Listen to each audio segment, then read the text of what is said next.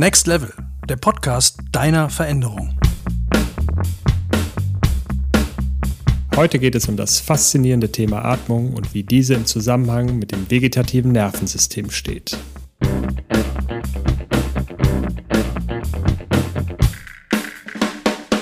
Mit Malte und Mats.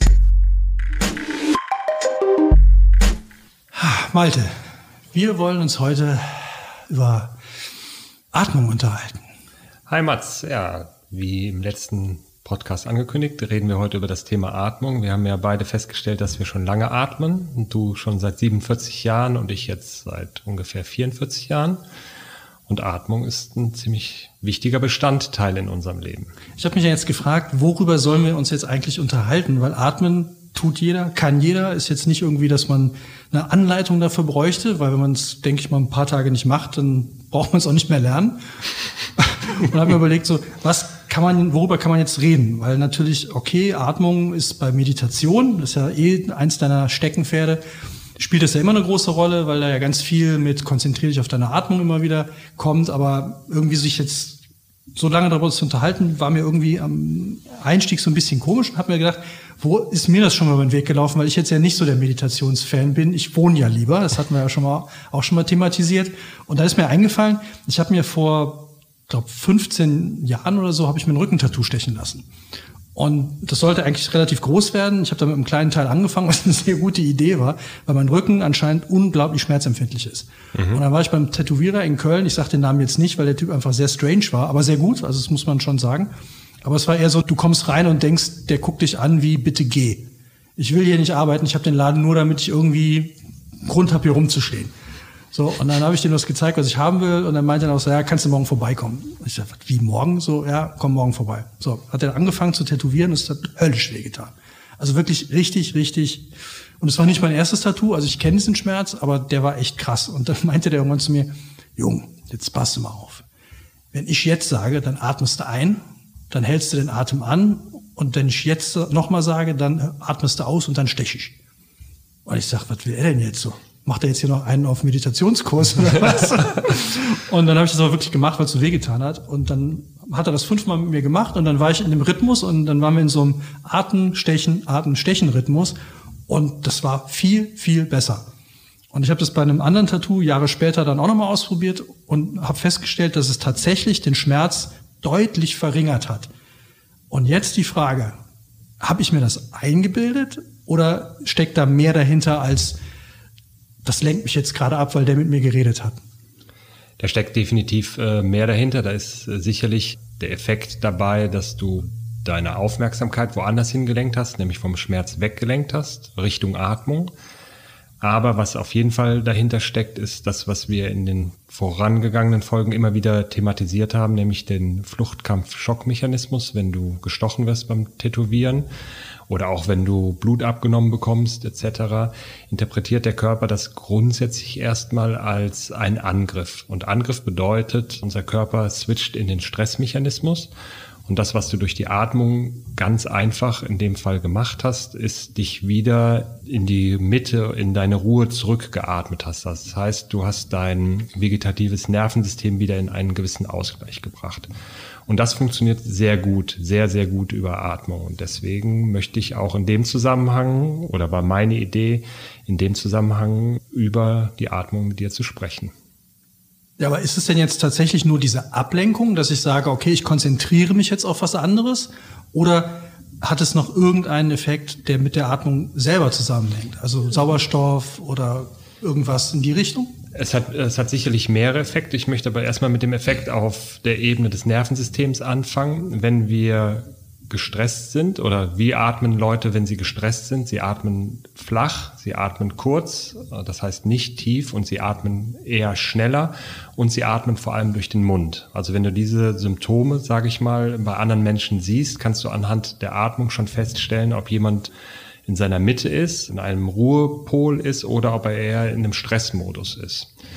Das heißt, die Mundatmung als solche ist grundsätzlich erstmal mit dem sympathischen Nervensystem verknüpft. Und das ist ja der Teil des Nervensystems, der anspringt, wenn wir gestresst sind. Das siehst du auch, wenn Leute Sport machen, da ist es ein Stück weit physiologisch. Also Leute, die jetzt Ausdauersport machen, die atmen mehr durch den Mund als durch die Nase.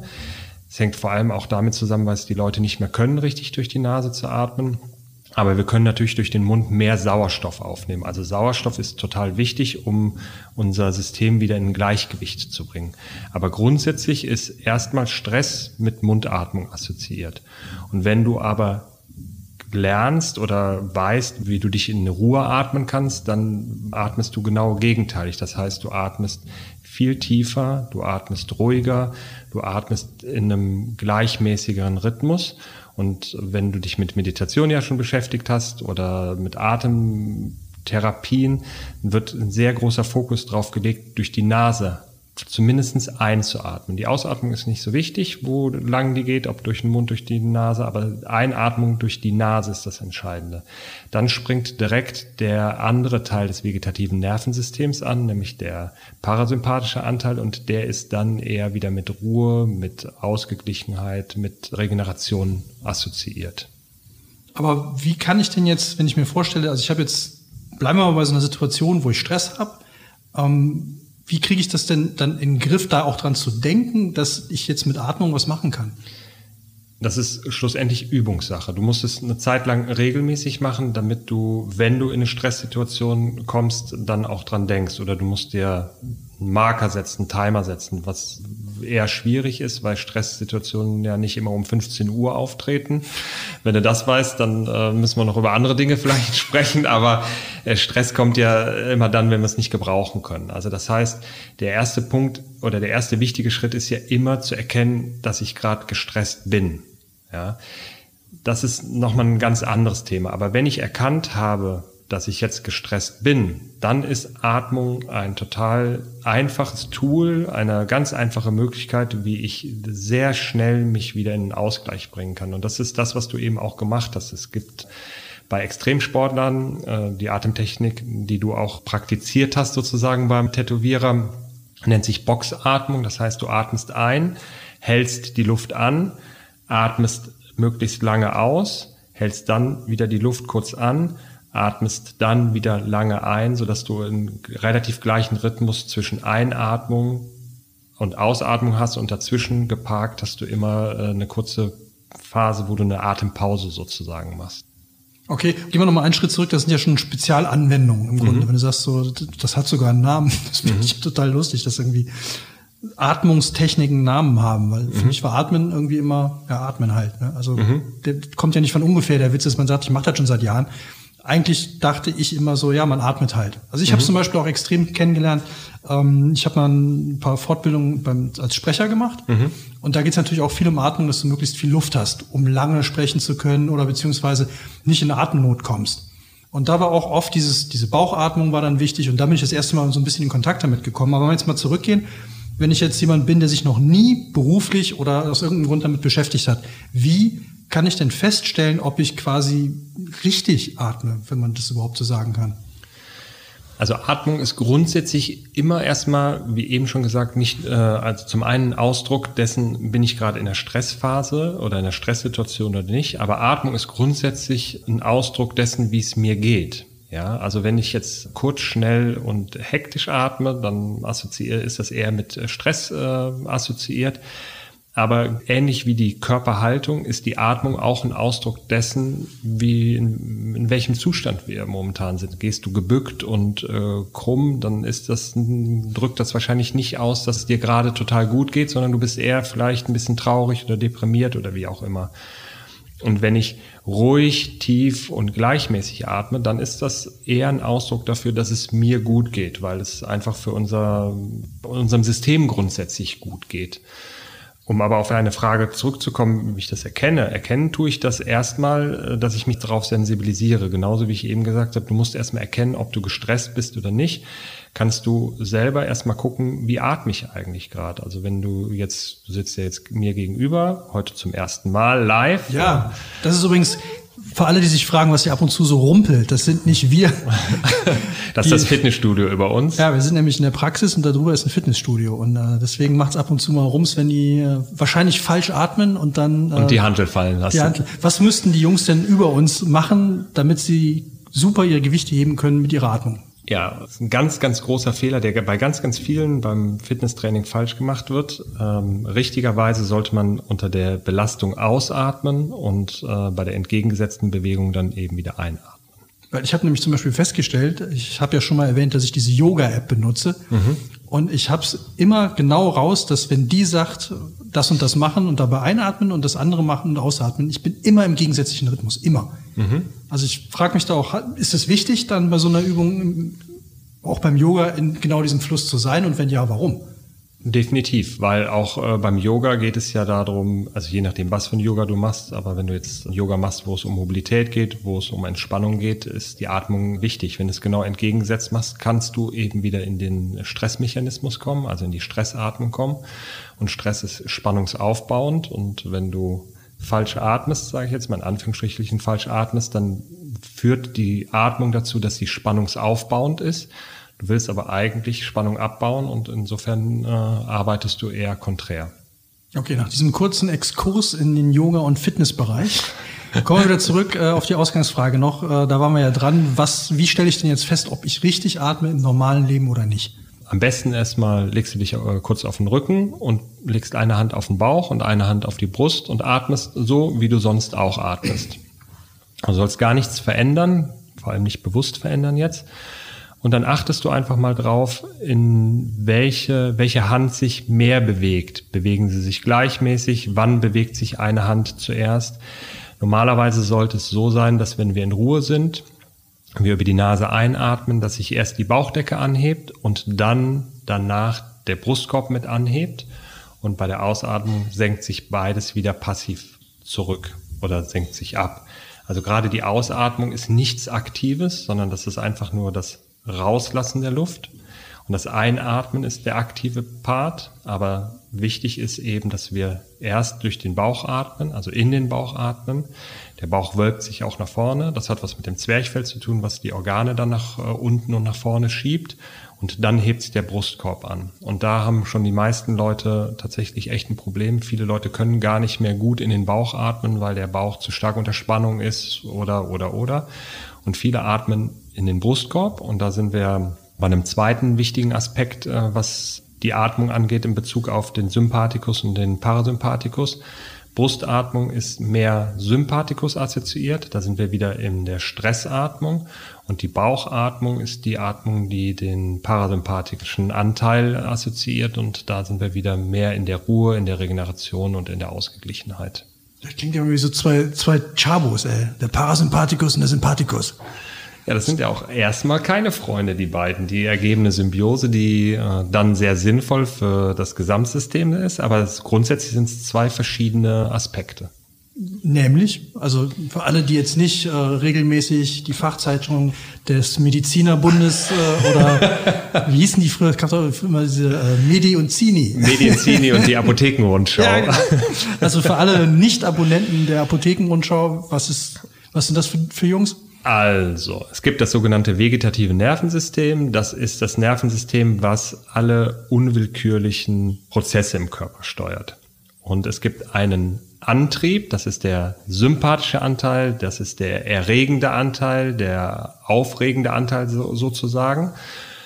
Und es gibt den parasympathischen Anteil, das ist der dämpfende Anteil. Das müsst ihr euch vorstellen wie Gaspedal und Bremse. Wenn ihr Auto fahrt, steht ihr selten auf beidem gleichzeitig drauf, sondern wenn ihr euch fortbewegen wollt, dann braucht ihr das Gaspedal, also den sympathischen Anteil. Aber irgendwann müsst ihr mal bremsen, weil die Ampel rot ist oder weil vor euch ein Fußgänger hergeht. Und deswegen braucht ihr auch den parasympathischen Anteil, sprich die Bremse.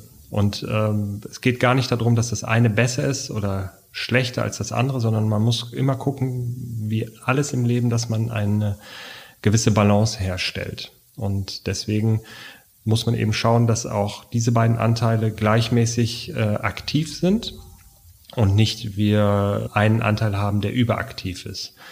Also sprich, äh, wenn ihr in, in eurem Alltag mal guckt, sind viele Menschen, vielleicht ihr selber auch, sehr viel in dem sympathischen Anteil, also sehr viel im Aktivitätsanteil, sehr viel im Stressanteil und zu wenig in dem ausgleichenden Anteil. Andersrum wäre es auch so, wenn ihr nur in dem parasympathischen Anteil wärt, dann wärt ihr total lethargisch und äh, werdet eine Couch Potato, das wäre auch nicht so sinnvoll. Also man muss immer gucken, dass man eine Balance zwischen beidem hinkriegt. Aber die meisten Menschen sind zu sehr im sympathischen Teil verhaftet. Was ja erstmal jetzt grundsätzlich gar nicht so falsch klingt, im sympathischen Teil verhaftet zu sein. Aber okay, jetzt habe ich festgestellt, ich atme nicht so, wie du es gerade beschrieben hast. Also meine Bauchdecke äh, ist jetzt nicht das Erste, was hochgeht. Was kann ich denn jetzt machen, um das in Einklang zu bringen oder dass es dann so ist, wie, wie du es gerade beschrieben hast? Wenn ihr merkt, dass da eine sehr starke Diskrepanz ist, das heißt, wenn ihr überwiegend oder fast vielleicht sogar ausschließlich in die Brust atmet, dann könnt ihr als einfache Übung jeden Tag, äh, morgens und abends, drei bis fünf Minuten genau in dieser Ausgangsposition, wie ich es gerade beschrieben habe, in Rückenlage, eine Hand auf den Bauch, eine Hand auf die Brust, schließt ihr die Augen und dann versucht ihr mal bewusst in den Bauch zu atmen. Also bei jeder Einatemphase durch die Nase lenkt ihr eure Energie, euren Fokus, eure Aufmerksamkeit in die Bauchregion und sorgt dafür, dass während der Einatemphase der Bauch sich anhebt. Das ist am Anfang anstrengend, weil es wirklich aktiv ist und Atmung ist eigentlich eher was, was unbewusst vonstatten geht. Am Anfang ist es, wie gesagt, schon anstrengender, weil es aktiv ist. Aber wenn ihr das mal eine Zeit lang macht, werdet ihr merken, dass das viel weicher wird und auch wieder viel natürlicher wird. Und allein durch diese Übung, wenn ihr das morgens und abends drei bis fünf Minuten macht, werdet ihr merken, dass euer Atemrhythmus sich viel mehr harmonisiert und euer Gesamtsystem sich damit auch harmonisiert. Ich bin ja immer ein Freund von ergebnisorientiertem Arbeiten. Wenn ich mhm. das jetzt mache und stelle fest, okay, ich habe jetzt nach zwei, drei Wochen das wieder so hingekriegt, hat es dann irgendwelche Effekte, die ich wirklich merke, außer dass es jetzt so ist? Weil ich meine, du kannst mir ja sagen, mach das so. Und ich frage mich dann ja, warum, was habe ich denn jetzt davon? Das ist bestimmt oder das ist definitiv messbar. Das wäre zum Beispiel interessant, mal den Blutdruck und den Puls am Anfang zu messen von euch, also euren Ruhepuls, euren Tagespuls und Blutdruck. Müsste man dann seriöserweise über eine vierundzwanzig-Stunden-Messung machen und das nach zwei Wochen nochmal machen. Da bin ich mir sehr sicher, dass sich allein im Herz-Kreislauf-System Veränderungen ergeben werden. Wenn ihr sensibel genug seid, äh, sensibel genug meine ich, wenn ihr genug Aufmerksamkeit äh, drauf lenken könnt, werdet ihr auch merken, dass euer Gesamtsystem ruhiger werdet. Das heißt, ihr werdet in den Stresssituationen, in denen ihr vorher vielleicht sehr stressig, sehr genervt, sehr unruhig reagiert habt, werdet ihr ein Stück weit äh, ruhiger reagieren. Wenn ihr gleichmäßiger atmet, bringt ihr euren Körper wieder mehr in die Mitte und damit schafft ihr mehr Kompensationsmöglichkeiten, um in Stresssituationen adäquater zu reagieren. Und das allein könnt ihr durch Atemtechniken schaffen. Stimmt es denn jetzt auch, das hat mir irgendwann mal bei einem Workshop, glaube ich, einer erzählt, wo es um Moderation, Bühnenpräsenz und so weiter ging, dass du den mit dem Atmen auch die Herzfrequenz runterkriegen kannst. Also ja. Wenn du nervös bist, dann hast du einen relativ hohen Puls mhm. und dass, wenn du ruhig atmest, mhm. dass damit auch der Herzschlag runtergeht? Definitiv. Das ist äh, im Prinzip genau der Mechanismus, den ich eben mit Gaspedal und Bremse erklärt habe. Jede Organ und jede Struktur ist in das vegetative Nervensystem eingebettet. Das heißt, jetzt nehmen wir das Beispiel Herz. Unser Herz gehen Nervenäste vom sympathischen Anteil und vom parasympathischen Anteil. Das heißt, wenn du nervös bist und das Herz schneller schlägt, heißt das auf neurologischer Ebene, dass der sympathische Anteil mehr Aktivität hat, also mehr Impulse gefeuert werden. Und wenn der mehr Impulse feuert, bedeutet das, das Herz schlägt schneller. Und das ist das, was wir als Nervosität, unter anderem das ist das, was wir als Nervosität wahrnehmen. Wenn ich jetzt wieder ruhiger atme, bedeutet das, dass ich Aktionspotenziale im parasympathischen Anteil, die zum Herzen hinführen, starte. Und das bringt das Nervensystem in Ausgleich und damit schlägt das Herz ruhiger. Also schlägt eigentlich weniger, es schlägt gleichmäßiger und es schlägt, ich sag mal, tiefer. Ja? Und damit kannst du dich selbst aus der, äh, aus dem Lampenfieber oder aus der Nervosität wieder rausatmen. Das ist zum Beispiel möglich mit dieser Boxatmung, die ich am Anfang äh, erklärt habe. Okay, und wenn ich jetzt, das ist ja dann, das sind ja so Sachen, die kann ich sofort anwenden, weil ich meine, jeder ist ja irgendwann mal nervös, egal was los ist, Vorstellungsgespräch oder keine Ahnung, neue Freundin, irgendwas, dann kann ich damit ja schon konkret was anfangen. Mhm. Jetzt für Fortgeschrittene. Und jetzt sind wir wieder bei deinem Lieblingsthema wahrscheinlich. Mhm. Endlich wieder äh, Meditation. Da wird ja permanent extrem Wert drauf gelegt. Also ich meine, es gibt ja keine Meditation, die jetzt nicht irgendwie damit anfängt, also ich, zumindest habe ich noch keine gefunden, die nicht damit anfängt, äh, leg, setz, stell dich hin und atme erstmal. Also es mhm. ist ja auch bei vielen Yoga-Übungen, auch in meiner Lieblings-Yoga-App, das geht's auch immer erstmal eine Minute, drei Minuten, vier Minuten, je nachdem, wie lang die Einheit ist, erstmal hinsetzen, hinstellen, hinlegen und atmen. Mhm. So, durch die Nase ein, durch den Mund aus, immer mhm. in ruhigen Rhythmus. Mhm. Warum ist es denn so wichtig für sowas? Ich meine, ich könnte jetzt beim Yoga auch einfach anfangen und fertig. Also es ist so im Sinne von, ich mache jetzt mal eine, eine Stretching-Einheit. Aber ja, warum ist es gerade auch bei Meditation so wichtig und, und was kann ich damit erreichen? Wichtig ist es deswegen, weil es wieder darum geht, eine Balance herzustellen. Wenn ich mich aufs Yoga oder aufs Meditieren vorbereite, finde ich es auch einfach sinnvoll, eine Balance auf körperlicher Ebene herzustellen. Das ist das, was wir gerade eben schon beschrieben haben. Aber auch eine Balance zwischen, ich sag mal, zwischen Kopf und äh, Herz. Ja, also erstmal den Körper in, in Ausgleich zu bringen. Es bringt nicht viel, oder sagen wir mal, es bringt weniger, wenn du jetzt mit dem Yoga anfängst, du aber mit dem Kopf noch die ganze Zeit äh, bei deinem nächsten Projekt bist. Ja, das heißt, dich selber aus dem Kopfkino oder was äh, oder aus den Gedanken, aus der Gedankenwelt rauszuholen und erstmal in die körperliche Ebene reinzuholen. Das ist diese kurze Vorbereitung, die man bei Meditationen macht als Einstieg oder beim Yoga eben. Und ich glaube, es wird deswegen so oft auf die Atmung zurückgegriffen, weil Atmen macht nicht nur jeder grundsätzlich, sondern es kann ja auch jeder. Also das ist jetzt nicht, was man jemandem noch großartig beibringen kann, weil jeder kann grundsätzlich atmen, auch wenn viele Menschen nicht optimal oder nicht ganz richtig atmen. Aber atmen kann jeder. Das muss nicht großartig erklärt werden. Wenn ich dir sage, atme durch die Nase ein und deine Nase ist gerade nicht total dicht, dann weißt du, was ich damit meine. Ja? Und atmen durch den Mund aus, weißt du auch, was damit gemeint ist. Also Atmung kann jeder, Atmung ist total einfach und deswegen wird einfach darauf zurückgegriffen. Wir könnten es auch anders machen, wenn ich dir sage, wir gehen gar nicht auf die Atmung ein, sondern ich arbeite direkt mit einem Bild mit dir, was dich zur Ruhe bringt. Funktioniert das mindestens genauso gut? Das können die meisten nicht, weil sie nicht gelernt haben zu visualisieren. Viele nicht. Das kommt mit der Zeit dann auch, ja. Oder wenn ich dir sage, äh, leg deinen Fokus auf diesen einen Ton, den du da hörst, dann kannst du den Körper auch... Wie eine Hantel auf den Boden fällt zum Beispiel. Wie eine Hantel, stell sie dir vor. Ständig, genau. Das ist also über Imagination, über, egal ob das jetzt Bilder sind oder Geräusche oder sonst irgendwas, kannst du den Körper genauso in die Ruhe bringen, in den Ausgleich bringen. Nur das ist für viele Menschen in der westlichen Welt zumindest erstmal ungewohnt, vor allem wenn sie noch nicht geschult sind äh, in dem Bereich. Aber atmen kann jeder. Also... Ich befasse mich mit Atmung jetzt schon viele, viele, viele, viele Jahre. Wenn ich in Stresssituationen bin und ich merke, dass ich in einer Stresssituation bin, ich schaffe es mittlerweile spätestens nach drei Atemzügen wieder in meiner Mitte zu sein. Ein bis drei Atemzüge brauche ich. Das ist Übungssache, das schaffst du auch nicht von heute auf morgen. Das ist wirklich Übungssache, Trainingssache, aber es äh, funktioniert und das kann jeder lernen. Also da musst du nicht jetzt irgendwie Mönch im Himalaya sein und das jetzt äh, jeden Tag acht Stunden machen, sondern das ist äh, Übungssache mit ein paar Minuten am Tag und vor allem mit einem Sensibilisieren auf die Situation. Also es geht nicht darum, gar nicht gestresst zu sein, sondern es geht für mich viel mehr darum, immer wieder in seine Mitte zurückzufinden. Da gibt es auch eine ganz äh, lustige oder nette Anekdote zu. Da kommen Schüler zu ihrem Lehrmeister und fragen ihn, warum er nie aus seiner Mitte rausfällt oder warum er nie gestresst ist. Und er sagt dann, ihr habt mich nicht richtig beobachtet. Ich falle schon aus meiner Mitte raus und bin auch gestresst, aber ich bin auch sehr schnell wieder in meiner Mitte zurück. Und darum geht's häufig im Leben auch, finde ich, seine Mitte wiederzufinden. Weil aus der Mitte rauszufallen ist überhaupt kein Problem. Also du hast dich jetzt jahrelang mit Atmen beschäftigt. Ähm Darüber hinaus, über die vierundvierzig Jahre täglichen Atems. Ja, ja, also nicht nur Anwender, sondern auch hast dich mit, damit beschäftigt. Äh, sorry, was, wie beschäftigt man sich über Jahre mit Atmung? Ich meine, da muss doch, muss man ganz platt zu sagen, der Keks irgendwann gegessen sein.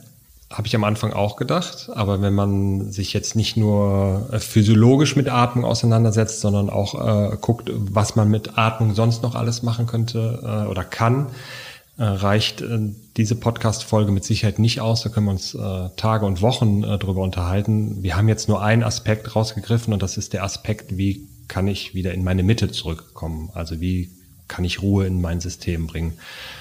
Es gibt unterschiedliche Atemtechniken, mit denen man bewusstseinserweiternde Zustände erreichen kann. Da gibt es zum Beispiel äh, zwei Atemtherapeuten, nenne ich sie jetzt mal, Wim Hof und Marcel Hof. Ich habe bis heute noch nicht rausgefunden, ob die verwandt sind. Mit, mit parasympathisch und äh, mit Sympathikus und Parasympathikus? So ungefähr, ja.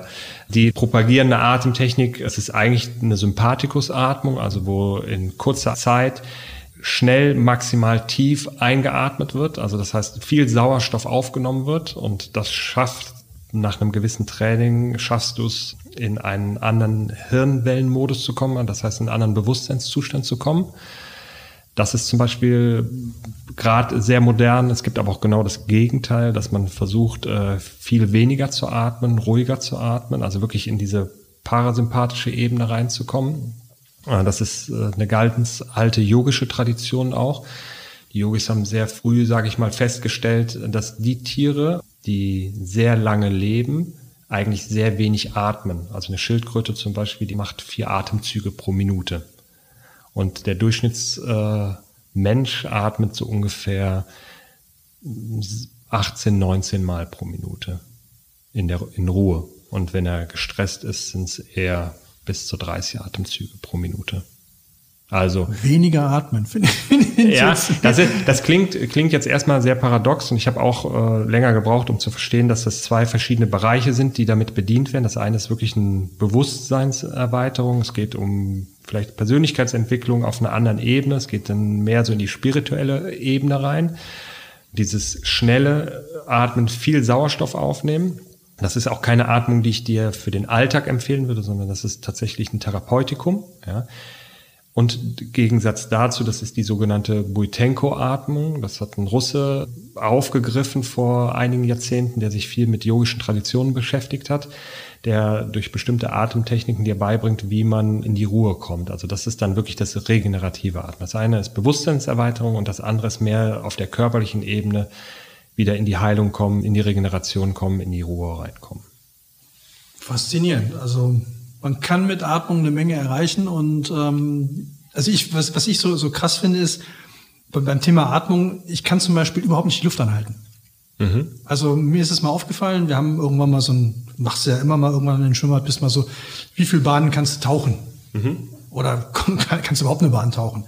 Und ich kann das fast gar nicht. Also ich atme dann einmal ein, dann geht's los und dann merke ich aber ganz schnell so, überhaupt nicht, obwohl mein Lungenvolumen relativ groß ist. Das hat ja irgendwann ein Arzt mal gemessen, mhm. Also es ist relativ groß tatsächlich, aber ich kann das überhaupt nicht. Und wenn ich mir dann so Leute angucke, wie diese Apnoe-Taucher, mhm.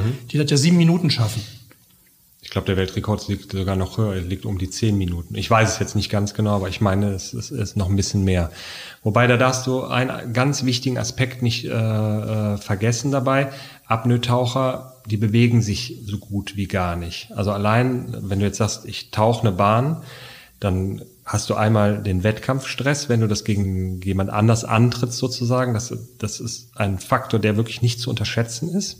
Und äh, du hast körperliche Aktivität. Und körperliche Aktivität bedeutet Sauerstoffverbrauch. Und wenn du vielleicht nicht ganz so gut trainiert bist, braucht der Körper, ist seine, ist seine Verarbeitung schlechter als vielleicht ein Kontrahent. Und allein das kann schon der Grund sein, warum du nicht so lange die Luft anhalten kannst. Also es, wenn du es wirklich testen willst, musst du dich dann unter Wasser hinsetzen beispielsweise und dann gegen den anderen antreten. Aber das Lungenvolumen spielt natürlich eine sehr wichtige Rolle, ist aber nicht ganz so entscheidend, weil wenn wir die Luft anhalten, tritt nach ungefähr zwanzig, dreißig Sekunden der Einatemreflex auf. Der ist relativ physiologisch. Und wenn du lernst, den zu umgehen, und den kannst du relativ schnell und einfach, kannst du es lernen, schaffst du sehr schnell von, ich sag mal, standardmäßig fünfzig, sechzig Sekunden die Luft anhalten bis hin zu drei, vier, fünf Minuten. Es gibt eine Atemtechnik und eine Atemübung, die habe ich vom Wim Hof. Könnt ihr alle gerne googeln, ist ein cooler Typ. Ist in den Medien auch bekannt als äh, The Iceman. Der hält, glaube ich, aktuell vierundzwanzig oder fünfundzwanzig Weltrekorde, die irgendwas mit Eis und Kühlung und Atem und Luftanhalten zu tun haben. Die Atemübung ist ganz einfach. Ihr atmet dreißig Mal tief und schnell hintereinander ein und nach dem dreißigsten Einatemzug haltet ihr die Luft an. Und dann stoppt ihr einfach die Uhr, die Zeit und guckt mal, wie lange ihr die Luft anhalten könnt. Und dann, wenn ihr nicht mehr die Luft anhalten könnt, atmet ihr wieder aus Und dann atmet ihr nochmal kurz ein, haltet zehn Sekunden die Luft an und dann macht ihr eine Pause. Und das Ganze wiederholt ihr dreimal. Ja, also ich erkläre nochmal den Zyklus. dreißig Mal schnell und tief einatmen, Luft anhalten, solange ihr könnt, dann wieder einatmen und nochmal zehn Sekunden die Luft anhalten und dann eine Pause machen. Als ich das das erste Mal gemacht habe, und ich hatte auch immer gedacht, ich kann, mein, ich kann nicht so lange die Luft anhalten, ich hätte jetzt so spontan gesagt, irgendwie sechzig bis achtzig Sekunden. Als ich das das allererste Mal gemacht habe, nach dem dritten Durchgang oder nach dem dritten Mal dreißig Mal tief einatmen, habe ich viereinhalb Minuten die Luft angehalten. Okay. Und das kriegst du relativ schnell hin. Also das heißt jetzt nicht, dass ihr das direkt könnt. Jetzt muss man natürlich auch da wieder in Bezug setzen, dass ich mich auch da schon lange mit Atmung beschäftigt habe. Aber zwei, zweieinhalb oder drei Minuten die Luft anhalten, kriegst du nach ein paar Tagen hin, wenn du diese Atemübung machst. Ist total faszinierend, weil es geht vor allem um diesen Einatemreflex. Du merkst auch, dass der kommt und dann ist es ein bisschen Willensarbeit. Du hast genug Sauerstoff in den Lungen und im Körper. Wenn du diesen Reflex überwindest, das merkst du auch, wie du dann drüber bist und dann auf einmal merkst du, ja krass, jetzt kann ich wieder die, jetzt kann ich ganz entspannt äh, die Luft anhalten. Also dieser Reflex ist schon sinnvoll auch, den brauchen wir auch, aber man kann ihn äh, ein Stück weit umgehen. Soll ich dich denn ab heute Schildkröte nennen? Vier Atemzüge pro Minute, ja. Also faszinierend. Also, ich, also Thema Atmung, habe ja schon am Anfang gesagt, dass ich irgendwie dachte, worüber wollen wir da reden? Atmen kann jeder. Aber klingt ja so ein bisschen, als wäre das so ein Grundallheilmittel, was man in ganz vielen Sachen anwenden kann, um Dinge besser zu machen, was uns sowieso zur Verfügung steht. Definitiv. Also ich persönlich glaube, dass äh, uns die Natur sowieso sehr viele Dinge zur Verfügung stellt, um gesund zu sein, um gesund zu werden, um gesund zu bleiben auch. Wir haben ja schon über das Thema Bewegung gesprochen auch und äh, wir haben über das Thema Ernährung gesprochen auch und Atmung ist ein für mich ganz, ganz, ganz wichtiger Baustein auch in diesem ganzen Komplex auch. Und wie gesagt, atmen kennt jeder, kann jeder. Man muss sich drauf sensibilisieren am Anfang, aber über Atmung kann man unglaublich viel machen, unglaublich viel reden. Ihr könnt euch das Buch, mir fällt der Titel jetzt, ich habe die ganze Zeit überlegt, ähm, gebt einfach mal Buteyko ein, dann findet ihr Atmung und Buteyko. Und es gibt ein Buch, was sein Schüler geschrieben hat und äh, das ist total spannend. Da werdet ihr ganz viel, äh, auch nochmal mehr Hintergrund wissen. Also wir könnten das jetzt ewig in drei Tage ausdehnen. Und die Zeit haben wir nicht und es würde dann auch zu langweilig werden.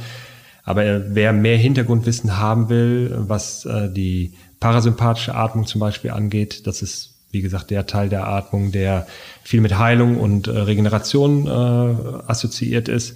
Da könnt ihr euch mal mit der Buteyko-Atemtechnik auseinandersetzen. Das Buch liest sich auch sehr leicht und äh, die Atemtechnik von dem ist super. Also um den Körper zu regenerieren, ist die super. Ich habe da auch noch was, das bringe ich dir demnächst mal mit. Hast du noch einen Plattenspieler? Im Keller, ja. Im Keller, ja. ja. Pass auf, das fand ich total spannend. Ich habe mal einen Beitrag gemacht, weil das Hörrohr, beziehungsweise das, wie heißt das, Stethoskop, den mhm. man abhört, mhm. das hatte vor ein paar Jahren irgendwie ein rundes Jubiläum. Und äh, da habe ich mich dann ein bisschen mit beschäftigt, habe ein paar Leute interviewt, die mir erklärt haben, was man damit alles hören kann. Mhm. Und dass halt viele Ärzte, auch gerade diese ältere Generation noch, ganz viel durch Klopftechniken mhm. abhören kann, was ist so im, in der Lunge nicht in Ordnung. Und mhm. das fand ich total spannend. Und da gab es, die habe ich aus einem ganz anderen Grund mal, da fiel mir das wieder ein, gekauft, eine, eine Doppel-L P. Ähm, die gibt es in zwei Varianten. Das eine sind Herzfehler und das andere sind Atemfehler. Mhm. Und da sind auf einer Schallplatte, also es ist wirklich noch eine Vinyl, eine fette mhm. Vinylscheibe, sind alle möglichen Atemgeräusche drauf, die du als Arzt erkennen mhm. musst. Und dann kannst du dir eine Seite lang, das sind achtzehn Minuten oder so, kannst du dir permanent so rasselnde, alle möglichen, da wird immer erklärt, mhm. also mit so einer ganz alten, also so wie die früher so, so Dokumentationsfilme mhm. besprochen haben, hier hören Sie ein Rasselgeräusch auf dem linken Lungenflügel und dann kommt so ein und das hörst du irgendwie drei Minuten, danach hast du Atemprobleme. Also es, das macht dich total, das ist so oh, ganz gruselig, aber total spannend. Und äh, die habe ich tatsächlich irgendwann mal auf dem Flohmarkt gekauft, weil ich mir dachte, das ist so absurd. Aber da ist ein ganzes Lehrbuch dabei. Also es war wirklich ein, ein, eine Platte, mit der die Ärzte früher in den sechzigern das gelernt haben. Und, und diese alten Ärzte oder diese Ärzte, die dieses alte Wissen haben, das ist meines Erachtens überhaupt nicht zu unterschätzen. Ich glaube auch, dass in der Medizin wir mehr wieder dahin kommen werden, weil bei aller Gerätetechnik, die äh, gut ist, darf man nicht vergessen, dass äh, auch äh, Röntgenbilder oder M R Ts oder C Ts immer noch eine gewisse Fehlerquelle haben. Ähm, unsere Kinderärztin, also die Kinderärztin von meinen Kindern, ist eine anthroposophische Ärztin, die untersucht ganz viel mit Stethoskop, mit Klopftechniken, mit Abtasten und so weiter und so fort. Die hat in ihrer Praxis kein Röntgengerät, die hat noch nicht mal ein Ultraschallgerät.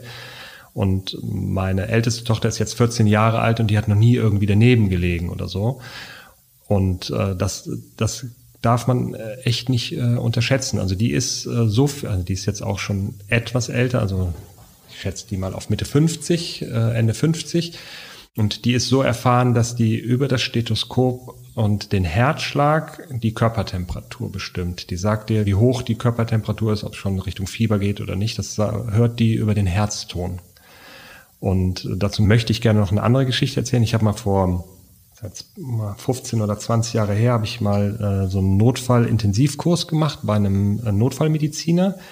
Und der hat eine ähnliche Geschichte erzählt. Der war, als er im Krankenhaus war und sein ähm, A I P gemacht hat, war auf der Kardiologie, und dann gab es einen Patienten, der einen relativ seltenen Herzfehler hatte. Und der Prof von der Uniklinik, der hat dann bei der Visite morgens dann erzählt, so, hier haben wir den Patienten mit den und den Symptomen und der hat diesen Herzfehler. Ich weiß nicht mehr genau, wie dieser Herzfehler genannt wurde.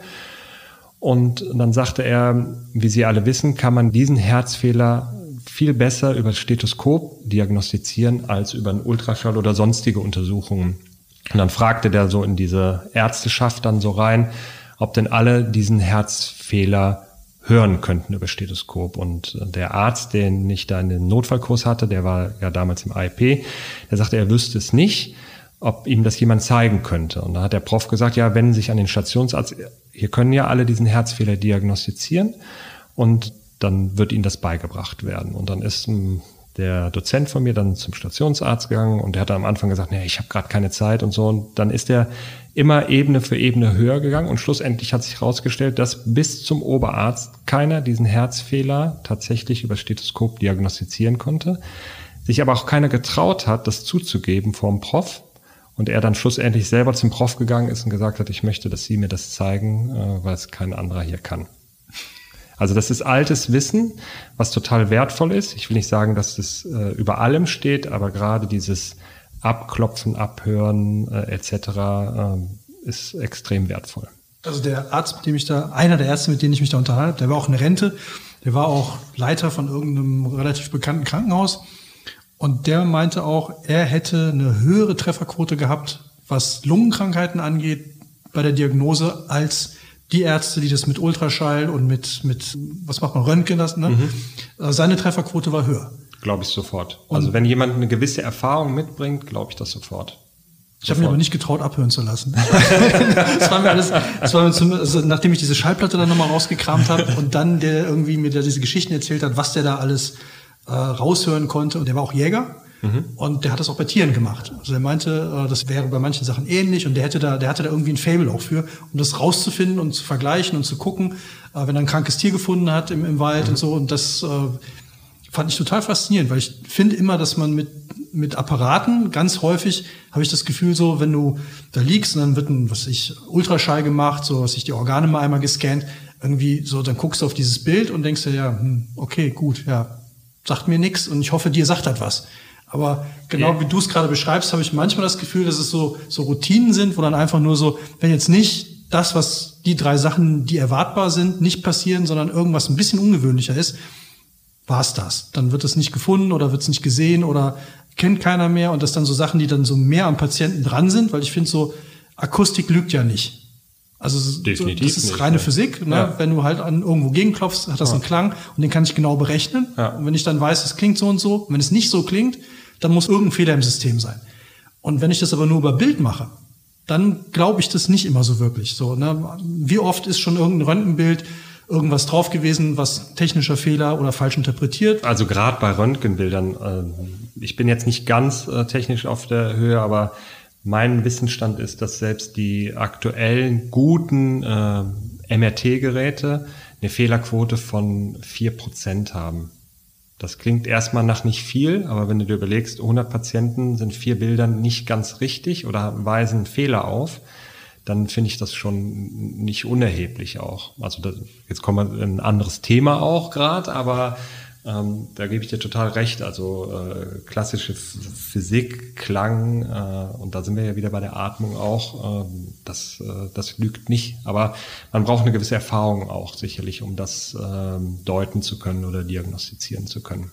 An der Stelle noch ein Fun Fact. Das fand ich mal total spannend. Es wird ja immer gesagt, bei allen möglichen ähm, Kriminalfilmen, mhm. Also wenn eine D N A gefunden wird am Tatort, dann ist die Chance eins zu einer Million. Mhm. Da dachte man, ja gut, das sind in Deutschland aber achtzig Leute. So, also, dann bricht dann bricht das ganze System auf einmal irgendwie ein bisschen zusammen. Also es ja. reicht eben nicht, die D N A am Tatort zu finden. Du musst mich schon noch in irgendeiner Form damit in Verbindung bringen, mhm. weil anscheinend laufen ja achtzig Leute in Deutschland rum, die dieselbe D N A haben. Oder in seinem Fingerabdruck, ja. Ich weiß nicht mehr, was es genau war, ja. aber es wird immer gesagt, also ich war früher großer C S I-Fan, und das war immer eins zu einer Million. Und das ist ja so mhm. total wow. Mhm. Ne? Aber in Deutschland sind es achtzig. Ja. So, in Amerika zweihundertdreiundvierzig dann. So, in Indien sind es dann schon tausend. So, und dann ist es nicht mehr so eindeutig, wie es einem immer vorgemacht wird. Ja, das stimmt. Ja, Thema Atmung. Können wir jetzt nochmal in Ruhe in uns gehen, atmen nochmal in Ruhe. Genau. Möchtest du den Hörern noch was mitgeben, was jetzt direkt erstmal alle ausatmen oder noch? Ja, ich würde den Hörern gerne noch äh, eine Übung mitgeben, und zwar die sogenannte Wechselatmung. Die möchte ich jetzt auch gar nicht hier erklären, weil ähm, gebt mal Wechselatmung bei YouTube ein und da werdet ihr hunderte oder tausende von Videos finden. Bei der Atmung geht es ganz besonders darum, das System wieder in Gleichgewicht zu bringen. Man atmet durch die Nase ein und durch die Nase in dem Fall auch wieder aus, aber in einem bestimmten Wechsel und in einem bestimmten Rhythmus. Und wenn ihr das auch noch verknüpft mit der Bauchatmung, dann werdet ihr, wenn ihr das mal ein paar Tage gemacht habt, vielleicht zwei, drei Wochen, werdet ihr direkt merken, dass euer System ruhiger und ausgeglichener wird und im Alltag ihr auch vor allem ruhiger und ausgeglichener atmet. So, und jetzt ganz zum Schluss. Du hast ja wahrscheinlich die Einrichtung hier, die ich ja das erste Mal wirklich hinter dir sehe. Das sind so zwei Fläschchen und ein Gehirn. Da liegt auch ein Stethoskop und ein Hämmerchen. Der ist da wahrscheinlich irgendwie so, ist das so ein Grundgerüst? Weil du hast mich noch nie abgehört. Also das ist, das ist ein Grundgerüst, äh, was man einfach... Äh vielleicht auch hat. Außerdem sieht es gut aus. Ne? Ja, das macht, macht, ich habe ja auch das Gefühl, macht die, Eindruck, ne? Die Bücher da oben, die sind ja. wahrscheinlich auch nur so, so Ikea-Attrappen. Ne? Ja, wir, haben, wir haben uns ja eben, waren wir ja kurz essen, haben wir uns über Leasing-Fahrzeuge äh, unterhalten. Das sind Leasing-Bücher. Ja, also dann kannst du mich jetzt gleich nochmal in Ruhe abhören, genau. Und meine Reflexe mit dem Hämmerchen testen. Äh, genau. Erfahren wir denn dann in der nächsten Folge endlich mal, was du eigentlich... wenn du hier mich behandelst, jetzt eigentlich hast, machst, jetzt, oder? Jetzt hast du ja den Bogen wieder äh, gespa äh, gespannt, geschlossen oder wie auch immer. Ich hatte eine, äh, eben auch schon einen total äh, tollen Übergang im Kopf, nämlich als du gesagt hast, man kann ja das alles abhören, liegt ja meine Fähigkeit oder meine Begabung oder in meinem Job äh, ist da drin, die Leute, ich sag jetzt mal, abzutasten und zu fühlen, was vielleicht im Körper nicht in Ordnung ist. Also das, was der... ehemalige Prof da vielleicht hört an den Lungen, kann man ein Stück weit auch fühlen und äh, nicht nur an den Lungen, sondern am ganzen Körper. Das heißt, ich äh, suche Blockaden im Körper, ich suche Festigkeiten im Körper, aber da gehen wir bei der nächsten Folge genauer drauf ein. Also wollten wir schon mal ein bisschen anteasern. Also die nächste Folge wird darüber gehen, hör mal Malte, was machst du da eigentlich? Ja, eine ganz entscheidende Frage, aber ich frage mich das jedes Mal. Aber das Faszinierende ist, es hilft. Also von daher... Ja, also ich habe da auch ganz gute Erfahrungen mitgemacht seit zwanzig Jahren. Dann lassen wir uns mal überraschen, wo das große Geheimnis liegt und was, was Malte eigentlich da macht. Genau. Malte, ja. Danke dir. Ich habe zu danken. Dann atmen wir jetzt mal tief durch. Genau. Und, und freuen uns auf die nächste Folge. Alles klar. Herzlichen Dank und eine gute Zeit. Wenn ihr noch Fragen habt oder wenn ihr irgendwas noch wissen wollt oder eine Frage direkt an Malte habt, schickt uns einfach eine Mail. Und wir gucken mal, ob wir sie in unseren Zyklus einarbeiten können. Und bis dahin immer schön weiteratmen. Ganz wichtige Sache. Übrigens, den Satz, das kann man auch alles abhören, den, der könnte von der N S A sein. Ja. Wahrscheinlich sogar.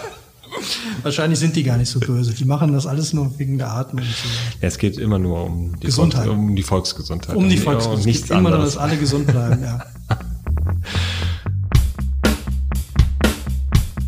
Next Level, der Podcast deiner Veränderung.